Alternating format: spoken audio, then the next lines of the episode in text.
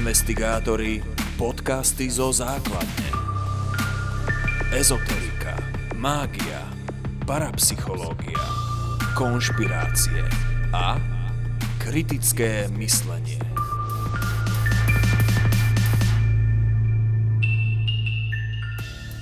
Dámy a páni, vítajte pri ďalšom investigatorskom podcaste. Moje meno je Peter Pokorný a dnes je so mnou na základni jedna z hlavných představitelek investigátorov Claire Klingenberg. Claire, já tě tu vítám. Děkuji za přivítání.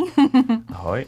Claire, ty jsi prezidentka Európskej rady skeptických organizací. Dobře jsem to povedal? Ano, ano. Um, čo to znamená? Čo, čo je obsahom tvojej práce? Pretože niekedy sa stretávam s tým, že ľudia majú pocit, že jedno hierarchisticky v Európe už väčšia skeptička od teba nemôže tým pádom existovať. O, o čom je náplň prezidentky takejto organizace? Moje hlavní náplň je taková, abych pomáhala zprostředkovat komunikaci mezi jednotlivými skeptickými organizacemi a abych nějakým způsobem uh, sledovala to hnutí ve, v Evropě. Uh, obecně ten trend funguje tak, že v Americe se objeví nějaká nová věc, nějaká nová alternativní věc nebo ezověc. A pak postupně to většinou Anglie, potom máme uh, Francie, Německo, potom nějak Španělsko, Portugalsko a pak to jde jakoby směrem jako k nám na východ. Takže vlastně naše snaha je taková, jako snažit se vyčíchat ty trendy, uh, jaké budou uh, jako v módě, akorát teda ve skepticismu a předem těm lidem dát vědět. Uh, nebo třeba, když třeba naši kolegové ve Francii řeší problém s X, tak říct Maďarům, pozor, X se blíží. jo, ale pak je to jen problém, že umět vychytat, co opravdu bude, něco, co bude společensky závadný a něco, co vlastně přejde.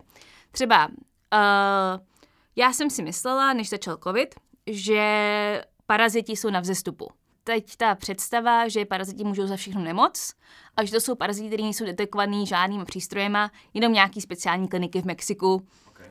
ani umí přijít, ale prostě tady prostě u nás ty parazity nenajdou. Um, právě mi to připadalo, že to začíná být jakoby zase velmi nebezpečná pseudověda, protože když to člověk má nějakého parazita, tak to samozřejmě detekované, detekovatelné je.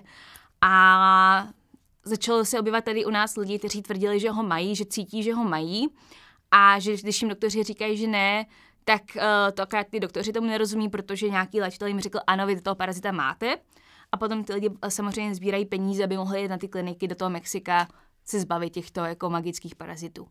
No, takže to by začínalo, nebo začalo to jakoby u nás být vidět, tak jsem si myslela, a to je na další trend tady u nás. A pak začal covid a paraziti zmizeli, jsem čekala, že to bude třeba se nějak propojí, ale neviděla jsem zatím žádné propojení mezi tady těma dvěma hnutíma. Další třeba, když dám příklad, což vlastně pomaličku začíná být, je takzvané termografické vyšetření prsu, což uh, začalo uh, především ve Velké Británii. A to je to, že aby ženy teda, když teda jdou na vyšetření prsu, aby se uchránili, tak se vyšetří jenom termograficky. Problém je, že to prostě není dostatečné a že tam je spoustu chyb v těch výsledcích a to je o tom celý, celý článek, jako tam, tam je opravdu mnoho problémů s tím. Jasné. Claire, ty jsi skeptička. Čo tě motivovalo ísť do projektu Investigatory, keď jsme se o tom začali prvýkrát rozprávať? Z toho důvodu, že se mi zdálo, že to je jeden první z projektů, který opravdu skutečně všem měří stejným metrem. A to nemyslím tak, že všichni si řeknou svůj názor a je to potom jako a jako všichni si mají tu svoji pravdu a je to taková potom soutěž mi sympatie, ale je to tak, že OK, skeptici vy něco tvrdíte, kde máte důkazy, OK, Ezose něco tvrdí, kde máte důkazy.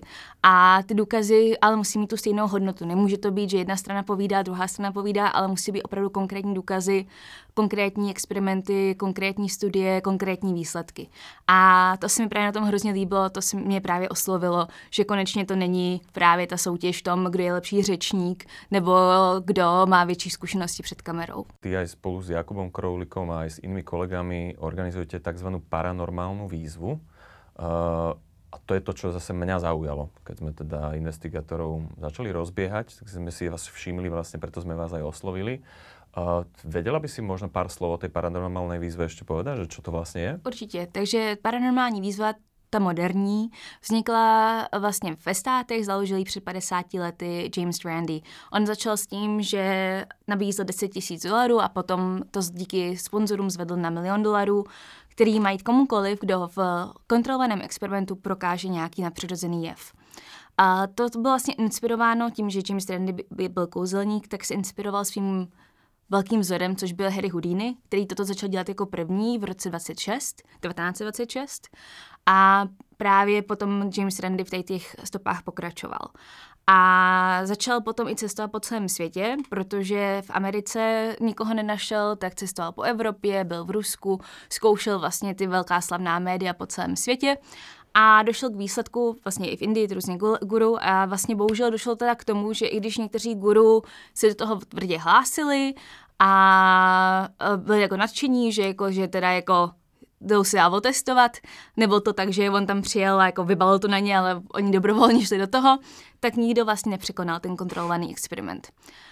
Vím, že z té strany třeba té ezoterické nebo těch lidí, co tyto guru věří, mají pocit, že tam byl nějaký podvody nebo že tam bylo nějak, nějaké nepř- ne, nesprávné chování, ale to je jejich dvojem, protože si nikdy vlastně nedali ten čas, aby se to podívali. Protože stejně jako to děláme my, tak i James Randi dokumentoval všechno to, co dělal uh, na kamerách, na nahrávacích zařízení. Všechno je to velmi dobře zpracované. Um, takže my jsme se tím inspirovali a vlastně od roku 2013, kdy byla vyhlášená celoevropská výzva zase belgickým klubem skeptiků, tak jsme začali dělat i českou výzvu a pak i po uh, ukončení té belgické výzvy jsme v té naší pokračovali dál. Kto se vlastně může do té výzvy přihlásit? Kdokoliv. Starší 18 let, pokud jste mladší 18 let, tak samozřejmě potřebujeme svolení rodičů, ale kdokoliv se může přihlásit, je to naprosto otevřené. Potom uh, se sejdeme, popovídáme si Uh, můžete ukázat nějaký příklad toho, co umíte a na základě nějaké komunikace, rozhovoru si domluvíme podobu experimentu.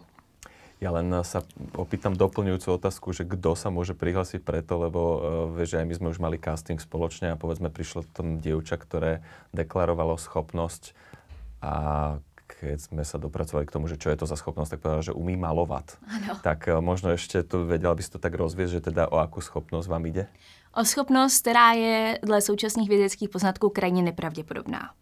Tak, dobre. No, um, ja ešte predsa len, keď už si spomenula toho Jamesa Randyho, um, o ňom častokrát ľudia hovoria, možno práve z toho druhého tábora, um, že bol hrozne protivný, keď to tak ľudovo poviem, že jednoducho on nechcel dokázať, že niečo funguje, ale že to chcel všetko vyvrátiť, chcel to akože potopiť celú ezoteriku. Vedela by si, neviem, či ty s tým súhlasíš, či vlastne vy ste sa povedzme od neho inšpirovali a videla si tam aj nejaké negatíva v tej jeho práci? Chcete vy to niekam posunúť, alebo ako to vnímaš? A určitě tam byla negativa s přibývajícím časem, ale i nějaké chyby, které bych řekla, že tam neměly být. A já jsem měla možnost vlastně s Jamesem Randym strávit v, v roce 2017, vlastně 24 hodin jsme byli jenom spolu, než začala konference, tak jsem měla možnost si s ním popovídat a provést to tady Prahou a tak. Takže jsem měla možnost trošku víc nahlédnout do toho. A on něco podobného říká i v tom dokumentu o něm, An Honest Liar, upřímný lhář, ale, teď, ale když jsme se o tom povídali, tak o to více jsem to pochopila. On je kouzelník, on miluje kouzla. On kvůli kouzlům utekl z rodiny, když mu bylo 14 let, aby se mohl přijet k cirkusu a kouzlit. Jeho celý vlastně dětství, dospívání, brzký uh, raní dos, uh, dospělost byla v těch kouzlech. A najednou viděl lidi, kteří používají to, co on nejvíce miluje, ke zlým účelům k tomu, aby podváděli, k tomu, aby nabízeli falešnou naději, k tomu, aby uh, vytřískali z lidí, kteří už nemají skoro nic, ještě něco víc. A i když je uh, James Randi jeden z těch nejslavnějších skeptiků, pro, ně je to velmi, pro něj ta paranormální víza byla je velmi emoční záležitost. Právě z toho důvodu, protože mu vadilo to zneužívání toho, co on miluje nejvíc. A na základě toho samozřejmě, jakmile už jsem nakonec dostane ta emoce, tak člověk má tendenci dělat chyby. Tudíž třeba podle mě, co se nemělo stát, byl třeba ten Carlos hoax. Carlos Hoax uh, byl to, že James Randi dělal casting na nějakého mladého, herce, který bude předstírat, že je channeler. Channeling byl hrozně populární v 80. na konci 70. 80. a potom v 80. letech. To je byla taková jako představa, že existují lidi, kteří se můžou propojit s mimozemskými bytostmi a ty mimozemské bytosti potom skrze ně mluví. A musíme si uvědomit, že 80. léta nebyl internet, takže uh, James Randy najal nějakou PR agenturu a udělali uh, obrovskou uh, reklamní kampaň v Austrálii, že tam přijde tento magický Carlos, který se propojuje s nějakou tou nemilozemskou bytostí, která je 5000 let stará a že díky ní může léčit, díky ní může dávat svědectví, díky ní může prostě vědět věci, co by normálně nemohl vědět. Takže vlastně udělali tady tu připravili obrovskou kampaň, naplnili stadion kompletně. Carlos tam teda odprezentoval to své vystoupení, dělal tam to zázračné uzdravování, dělal tam to čtení myšlenek, dělal tam vlastně mentalistické vystoupení. A na konci toho se řeklo, ha, tak jsme vás nachytali, to je podvodník, my jsme vám jenom chtěli ukázat, jaký jste jako věřící a důvěřivý, tohle to byl celý podvod. No a jaká byla reakce lidí? Novináři, kteří o tom předtím psali, byli našnořili naštvaní. Lidi, kteří zaplatili vstupenku a šli se na to podívat a uvěřili tomu, tak jejich bylo buď to velká, velký naštvání, byla ta reakce, a nebo řekli, vy to jenom říkáte, protože ta jeho schopnost je tak velká, že to, to musíte říct, aby vás jako nedali do nějaký laborky a neskoumali vás. Takže vlastně vůbec tam nebyla taková reakce, jako že by se lidi chytli za nos a řekli si, no jo, my jsme byli hloupí, no. Ono většinou, když člověka někdo takhle velmi brutálně nachytá, tak uh, ten člověk potom nemá úplně zájem jako komunikovat. To je to je takový hezký příklad toho, že ten skepticismus člověk musí dávat jako s citem. Jo, že prostě, když ho dává takhle drsně, tak samozřejmě uh, ne každý to je schopen přijmout tady tím způsobem. Jsou lidi, kterým to třeba nevadí, ale pak jsou lidi, kteří prostě o to více naštvou a o to více zarijou do těch svých představ. Takže to, to podle mě ten Carlos Hoax bylo jedno, jedna z takových těch velkých chyb. Obecně uh, v historii skepticismu, podle mě pokaždý, když jsme jako skeptici udělali nějaký hoax, aby jsme lidem ukázali, tak se to hrozně vymstilo a hrozně se jako uh, se spíš jako právě obrátilo proti nám. Proto mě překvapuje, kolikrát se to ještě potom opakovalo, jo, že jako když už si to tak tolikrát jako vymstilo, že by to mohli, mohli přestat dělat, ale vždycky se ještě někdo najde, komu to připadá jako dobrý nápad. No, vlastně co, potom, co se to stalo v té Austrálii, tak někdo jiný asi čtyři měsíce na to udělal kom, úplně, ale úplně to samý. A dopadlo to úplně, ale úplně stejně. No, takže, takže tak. Jasné. A možno ešte, aby sme to rozlišili, um, hovoríš teda, James Randi bol samozrejme kúzelník. Áno. Aký je rozdiel medzi teda kúzelníkom a psychikom, povedzme, alebo teda človekom, ktorý deklaruje nejaké schopnosti? Je nám to asi jasné, ale pre istotu. Jasně. Viem, že niekedy ľudia to majú trochu také pomiešané.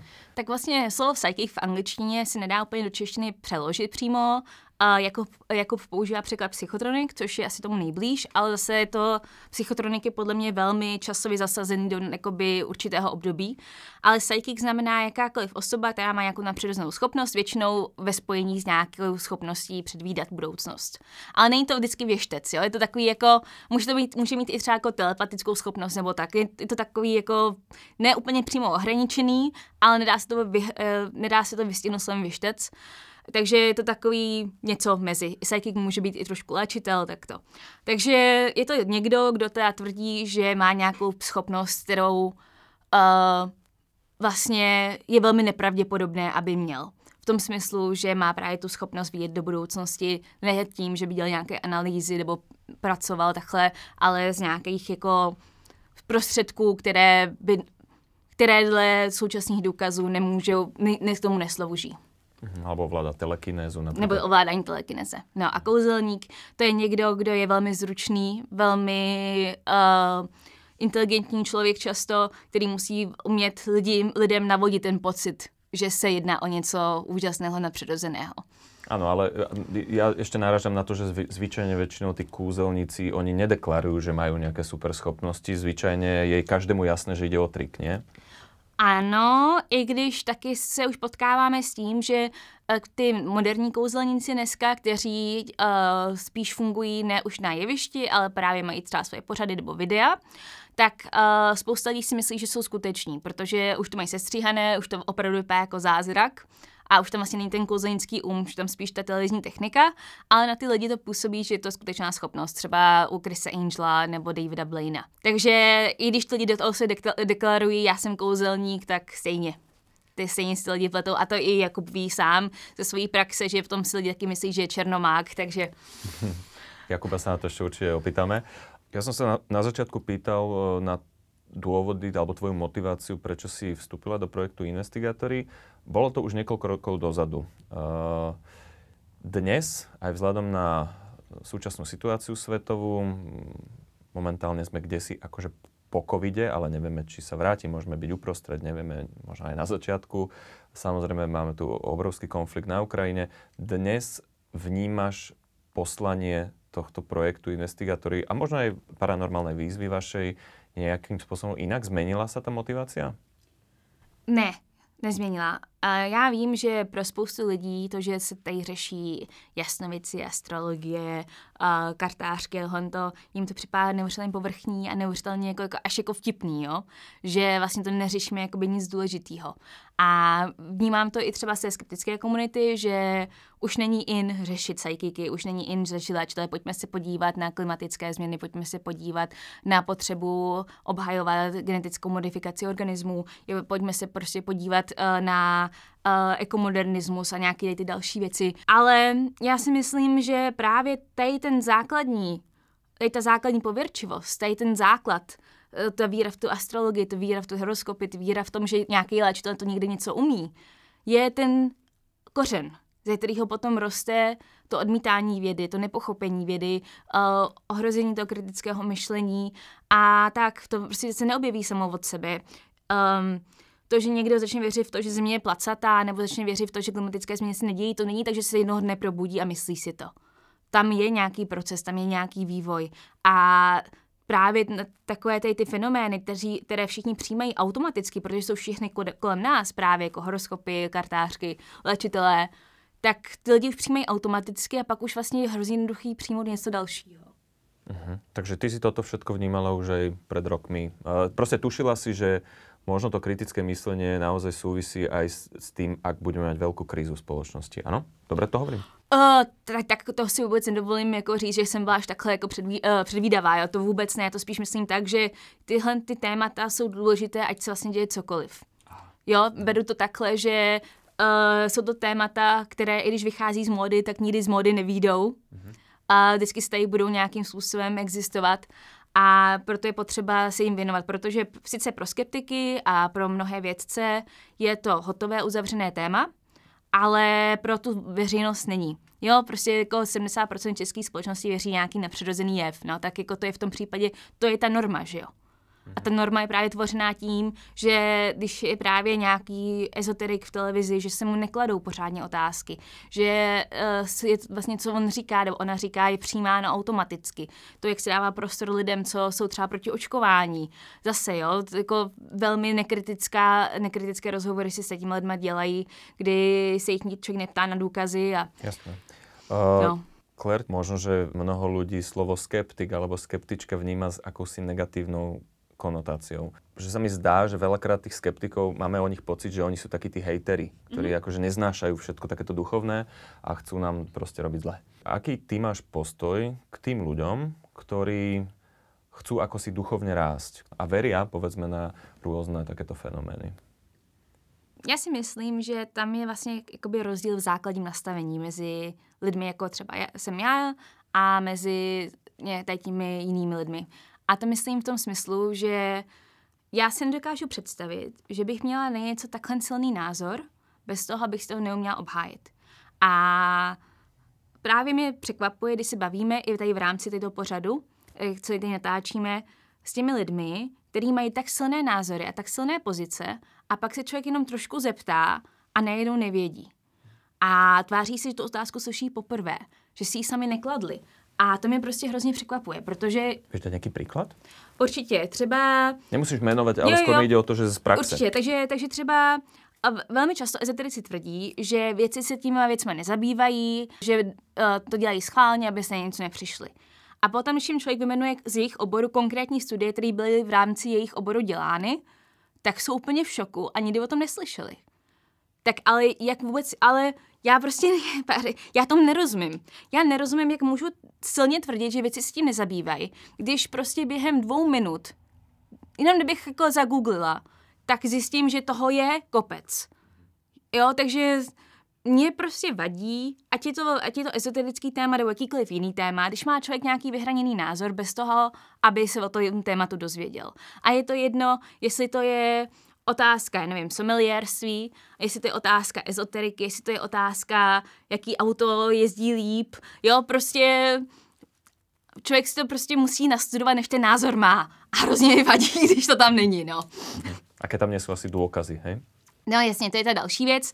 Já bych pochopila, kdyby lidi, co se udávají tím duchovním směrem, já nevím, třeba to brali tak, jakože um, vím, že to je moje víra, vím, že to není třeba něčím podložený, ale mi to dělá dobře, jo, tak to je, tak to je úplně něco jiného a tam, tam bych se toho vůbec nedotýkala. Ale když oni řeknou, je to naprosto pravda, protože je to pravda, protože já mám ten pocit, že to je pravda, tak to potom to samozřejmě mi trošku zapálí, se říká, dynamit pod zadkem a uh, trošku z toho lítám, jo, protože tyhle ty lidi mají takovou sebejistotu, že to ovlivní, ovlivní lidi kolem nich. A v momentě, když mám takhle silný názor, to znamená, že to ovlivňuje moje chování, ovlivňuje to moje rozhodnutí, ovlivňuje to uh, rozhodnutí, které dělám ohledně svého zdravotního stavu, ale třeba i zdravotního stavu svých dětí. A v momentě, když vlastně je ten člověk rozložitelný jednou otázkou, tak to je přece hrozně vratký na, na takový základ, na něčem takovým něco stavět. Um, to mě třeba překvapuje i u lidí, co jsme se bavila tady v české uh, antiočkovací, uh, antivaxerské scéně, že neslyšeli o Wakefieldovi. Wakefieldova studie, kterou dělal právě v těch 90. byla o tom, že on si vzal 12 jedinců s autismem, domluvil se s jejich rodiči a vlastně se snažil ukázat, že vakcína MMR uh, u těch jedinců způsobila autismus. No jo, jenže uh, pak to bylo trošku podezřelé, že ty rodiče i Wakefield měl úplně stejného právníka proti té společnosti a pak se vlastně přišlo na to, že ta celá studie byla podvrcha, že to bylo takhle připravené, jelikož on měl zájem uh, propagovat svůj vlastní vakcínu, tak musel nejdřív tu předchozí znemožnit. No jenže potom se z něj stala obrovská osobnost antiočkovacího hnutí a vlastně začal bojovat proti, proti očko, všemu očkování. Takže v momentě, když řeknu tady Wakefield a ty čeští antivaxeři ho neznají, tak mi to šokuje, protože ty by přece měli být naprosto nastudovanou svoji historii. Přece v momentě, když tvrdím, že něco, že je něco takhle vážného, tak přece musím znát historii svého hnutí, musím znát ty chyby, musím znát úspěchy. Stejně tak, ať jsem jako člen čehokoliv, ať jsem členem skeptiků, tak musím být schopná kritizovat naše chyby. Musím být schop, musím nejdřív znát, že jo? Musím znát svou historii, musím vědět, k čemu se hlásím. Musím kompletně zcela vědět, k čemu se hlásím. A podle mě jenom čistě v dnešní době v historii, když se podíváme na historii 20. století, tak je to naše zodpovědnost trošku společenská, osobní, dozvědět se, k čemu se vlastně hlásím naprosto zcela, abych potom nebyla překvapená, kterým směrem se to ubírá.